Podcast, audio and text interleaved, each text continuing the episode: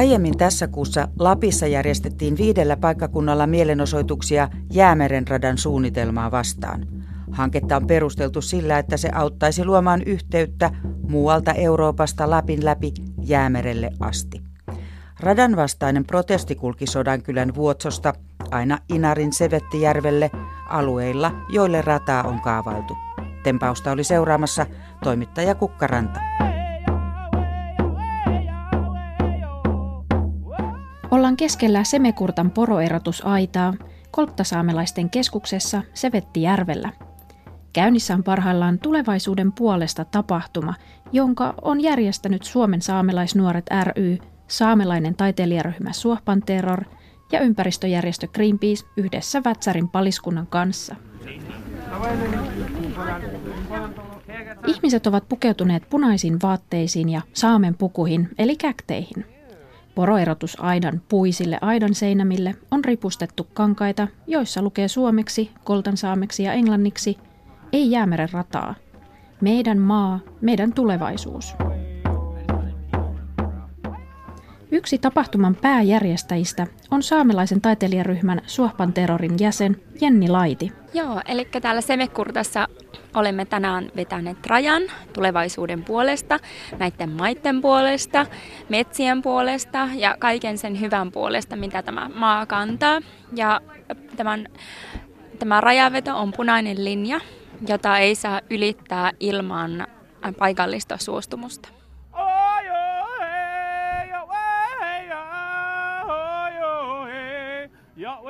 Paikalla on alkuperäiskansojen edustajia Suomesta, Norjasta, Uudesta-Seelannista ja Kanadasta. He ovat täällä sen takia, koska he haluavat osoittaa tukeaan saamelaisille ja jakaa tietoa omista kokemuksistaan ja kamppailuistaan maidensa puolesta.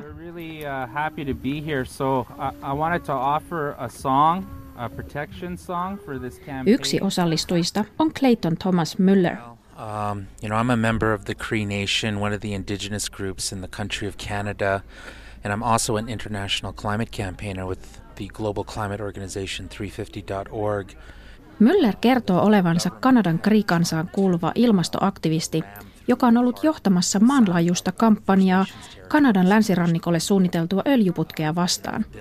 Müllerin mukaan rata tuhoaisi alkuperäiskansojen perinnemaita kalakantoja, jokia ja järviä.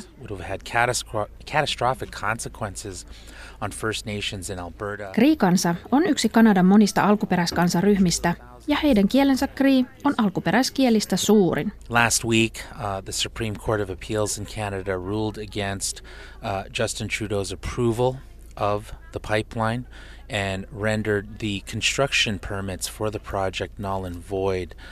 Juuri ennen Müllerin Suomen saapumista Kanadan alkuperäiskansojen liike koki historiallisen voiton, kun liittovaltion tuomioistuin päätti yksimielisesti, että öljyputken rakentaminen on keskeytettävä.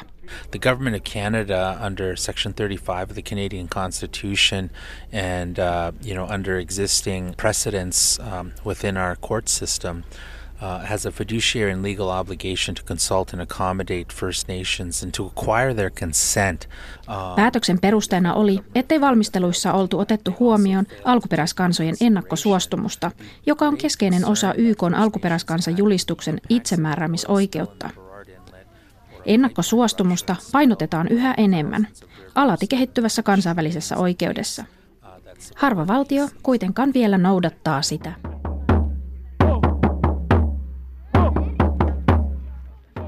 Suomessa saamelaiset toivoisivat samanlaista YK alkuperäiskansajulistuksen tulkintaa kuin Kanadassa. Suomen valtion tulee noudattaa kansainvälisiä sopimuksia sekä omaa, ähm, soma, omaa perustuslakiaan ja tätä ennakko, ennakkosuostumuksen periaatetta. Eli kaikessa toiminnassa heidän tulee neuvotella saamelaisten kanssa heitä koskevissa asioissaan ja, ja myöskin niin kuin kysyä lupaa omalle toiminnalleen. Tämä on niin kuin ihan se se lähtökohta, missä niin kuin kaikissa toiminnassa pitää lähteä. Suomen perustuslaissa saamelaisille turvataan alkuperäiskansana oikeus ylläpitää ja kehittää omaa kieltään ja kulttuuriaan. Suomessa puhutaan kolmea saamen kieltä, pohjoissaamea, inarin saamea ja koltan saamea, ja ne ovat kaikki uhanalaisia. Pienimmät inarin ja koltansaamen kielet ovat erittäin uhanalaisia. Mielenosoitustempaukseen osallistuvat saamelaiset sanovat, että Jäämeren rata uhkaisi perinteisiä elinkeinoja, kuten poronhoitoa, joka on yksi suurimmista saamelaiskulttuurin kannattelijoista. Semmekurtan erotusaidalla Sevettijärvellä tapaan nuoren kolttasaamelaisen poromiehen Petteri Feodoroffin. Onko poronhoidolla edellytyksiä jatkua, jos tänne tulee Jäämeren rata? Se kyllä katkaisisi meidän kaikki laidunmaat ja katkaisisi meidän perinteiset, perinteisen tuo laidun kierron ja miten porot liikkuu. Ja kaikki, kaikki meidän nykyiset systeemit menis uusiksi ja pitäisi miettiä koko porohoito ja se, sen kiertokulku uudelleen. Jos se olisi porohommissa ollut, niin en tiedä, olisinko... En usko, että olisin niin hyvin kolttaa oppinut kuin mitä, mitä näissä hommissa ja vanhempien poromisten kanssa oppinut puhumaan. Minusta se on semmoinen elinkeino ja elintapa, minkä mukana se kulkisi käsi kädessä.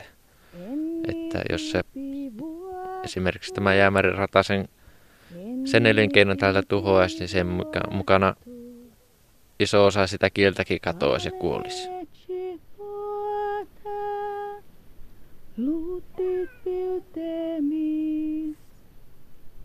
Mieitä siste vala, lote chalme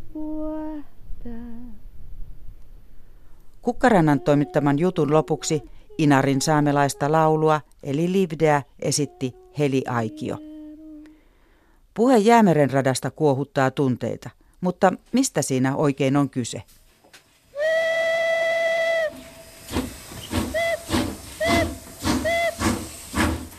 Esimerkiksi Lapin maakuntaliitto on kannattanut radan edistämistä jo vuosia.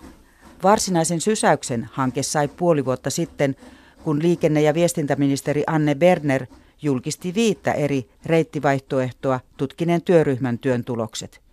Selvitysten perusteella valikoitui Rovaniemi-Kirkkoniemi linjausvaihtoehto tarkemman jatkoselvityksen kohteeksi.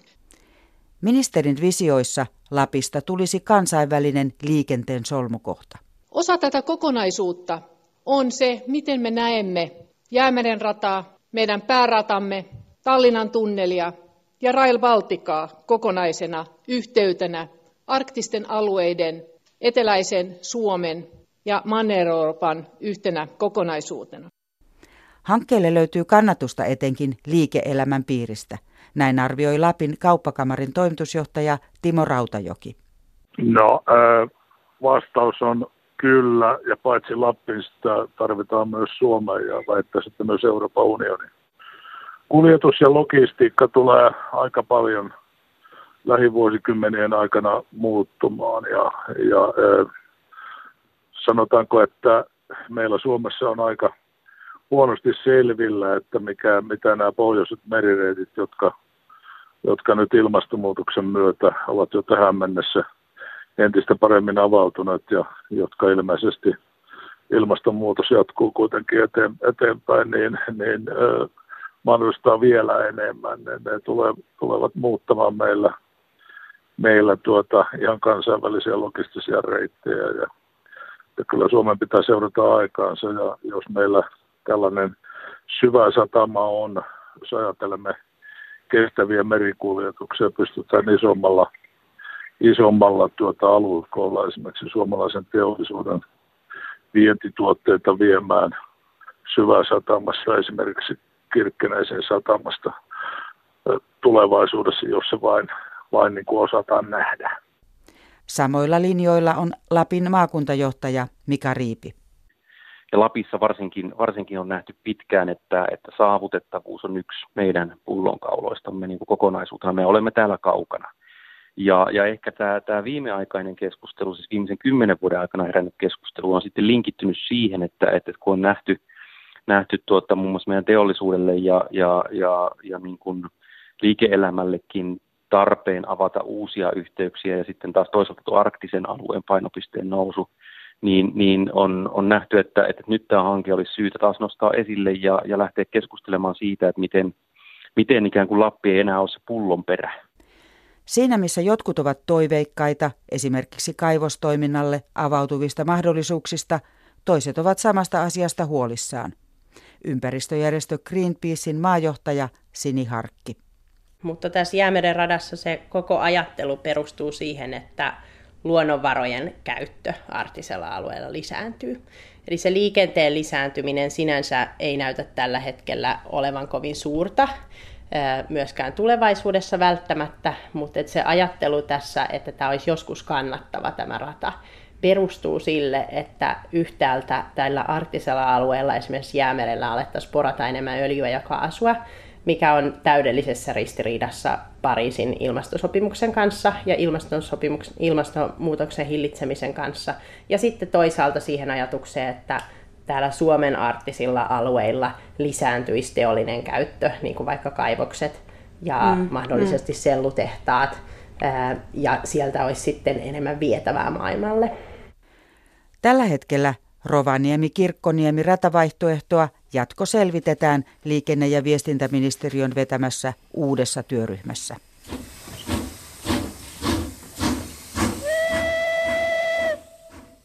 Yritin saada tähän haastatteluun ministeri Anne Berneriä, mutta se ei onnistunut.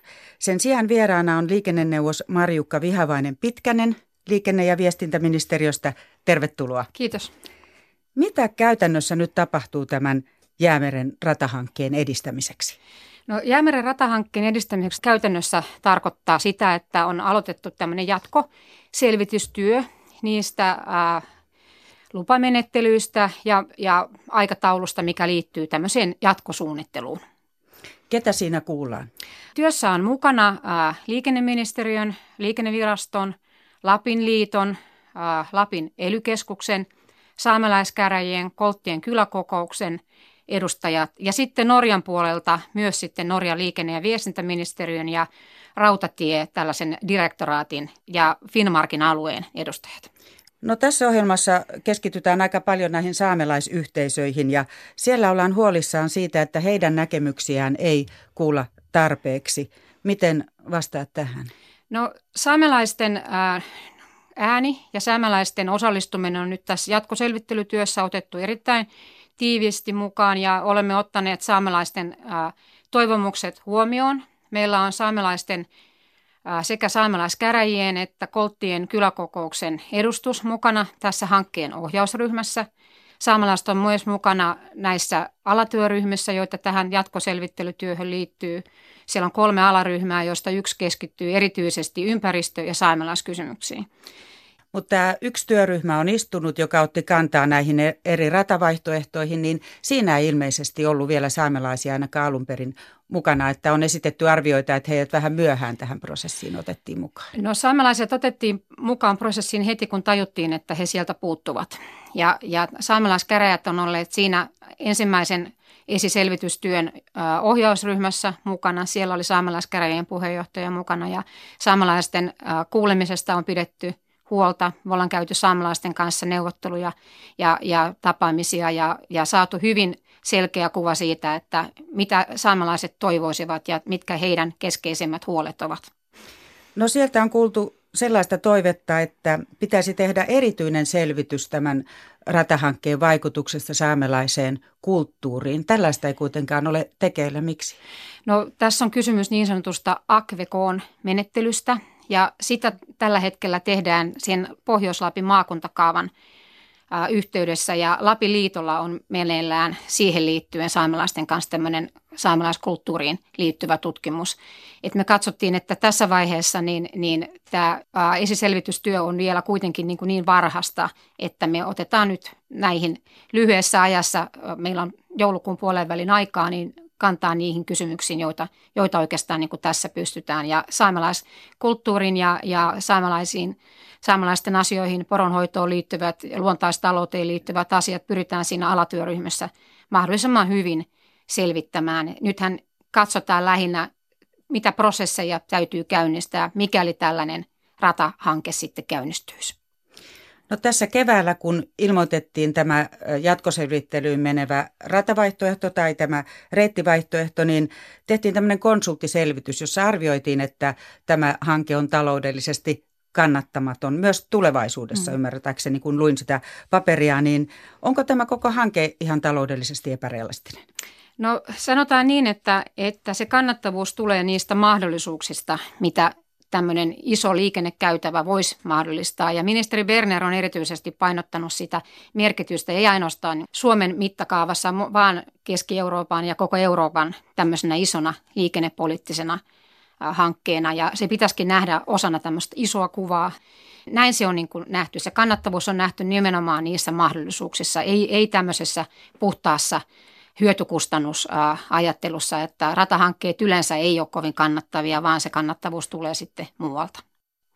Mutta tämä on, kuten todettua, niin olisi kovin kallis ja, ja sitä rahaakaan ei nyt tässä vaiheessa oikein ole. Ja sitten on puhuttu tämmöisestä kiinalaisten kiinnostuksesta. Ehkä olen kuullut, että ministeriö olisi ehkä ollut yhteydessä jotain kiinalaisia tahoja. Pitääkö tämä paikkansa ja minkälaista kiinnostusta sieltä Kiinan suunnasta on? No Kiinan suunnasta on varmasti kiinnostusta. Kiina on kiinnostunut arktisen alueen luonnonvaroista, arktisista mahdollisuuksista, koillisväylän liikennöinnistä.